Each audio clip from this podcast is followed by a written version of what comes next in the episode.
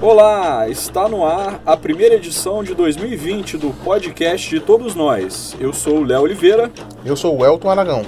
E no podcast Todos Nós de hoje vamos falar sobre o edifício João Goulart, que já está em plena utilização no Centro Histórico de São Luís, sobre a primeira escola bilíngue do Maranhão e sobre as atrações do Carnaval 2020. Lembrando que o podcast Todos Nós está presente nos principais agregadores de podcast, como iTunes, Spotify, Deezer e SoundCloud. Você também pode nos acompanhar pelas redes sociais. Fique com a gente! E vamos começar o podcast de hoje falando do edifício João Goulart, o, o primeiro prédio do programa Nosso Centro a ser ocupado. Aos poucos, o edifício João Goulart, localizado na Praça Pedro II, no coração do Centro Histórico de São Luís, começa a ganhar status de nova sede administrativa do governo do Maranhão. Abandonado há quase três décadas, o prédio passou por ampla reforma para abrigar secretarias e órgãos de governo, que já estão chegando ao local. O edifício será oficialmente inaugurado pelo governador Flávio Dino ainda este mês. A movimentação por lá é intensa. Equipes de várias secretarias já começaram a adaptar suas estruturas para o João Goulart. O edifício será o novo lar das secretarias de Estado do Governo, Segov, Relações Institucionais, Esporte e Lazer, CEDEL, Comunicação Social e Assuntos Políticos, SECAP, além da Casa Civil, Vice-Governadoria e Assessoria Especial do Governador. A ideia do programa Nosso Centro é dar ainda mais movimento ao centro histórico e aquecer a economia no entorno, já que centenas de pessoas passarão a transitar pela região com a mudança. Muito legal, né, Aragão? Já dá para perceber a, essa mudança aqui agora no, no, centro, né, com esse prédio em funcionamento. É um prédio muito bonito, né, que foi totalmente reformado e ficou durante muito tempo completamente abandonado, né? E é muito legal ver assim uma peça arquitetônica como essa ser reincorporada aí ao centro de São Luís. É importante demais essa valorização que está se dando a um prédio que lá pela década de 70 se tentou fazer um prédio moderno no centro de São Luís e ele acabou virando um elefante branco. Uhum. E aí no meio de várias construções coloniais tinha um prédio grande, mas sem nenhuma funcionalidade, sem nenhuma utilidade prática para a população. Então, já que é, existiam várias secretarias em vários locais, algumas é, pequenas, e aonde a gente poderia usar essa, a estrutura desse prédio, nada melhor do que é, o, a palavra certa não é dar vida nova, mas dar um novo ânimo na região, trazendo essas pessoas para cá, para que elas circulem, para que tudo volte a ter uma vida cada vez mais ativa. É isso aí. E lembrando também que, que vai gerar uma grande economia também para os cofres do, do governo, né?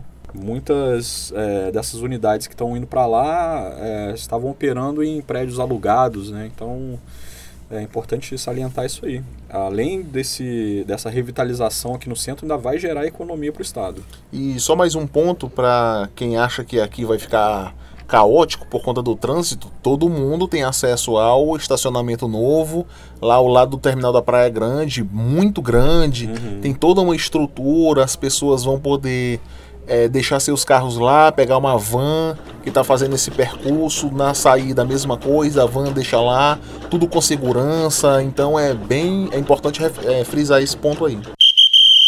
E vamos em frente. O governo do Maranhão, por meio da Secretaria de Estado de Educação, SEDUC, anunciou na terça-feira a criação da primeira escola de ensino em tempo integral e bilíngue da rede pública estadual, que a partir de 2020 abrirá suas portas para atender cerca de 120 estudantes da primeira à quarta série do ensino fundamental na capital maranhense.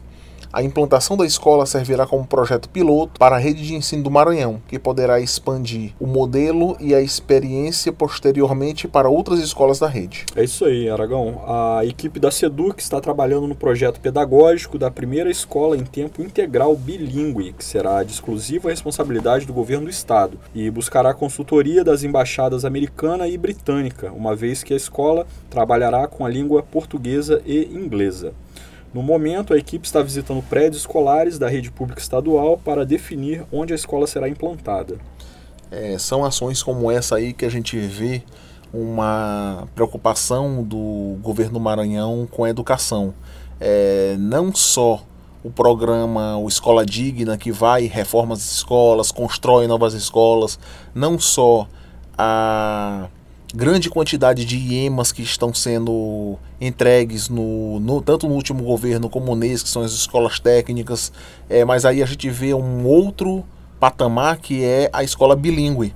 É, cada vez mais jovens vão ter a chance de aprender aprender em inglês. Então isso aí é uma vantagem muito grande, é uma, um ponto importante que eu acho que isso aí é, na maioria das cidades do Brasil é específico a pessoas que têm muita grana é. para pagar uma escola muito cara. Então, é. é. isso aqui é uma coisa bem é, inovadora no, no Brasil como um todo. É muito legal mesmo ampliar o acesso aí a esse tipo de conhecimento né, para uma camada da população que realmente, devido ao, ao grande custo né, de você é, acessar esse tipo de, de ensino, né, acaba ficando ao largo do Brasil aí é, próprio para pessoas de, de, famílias de alta renda, né?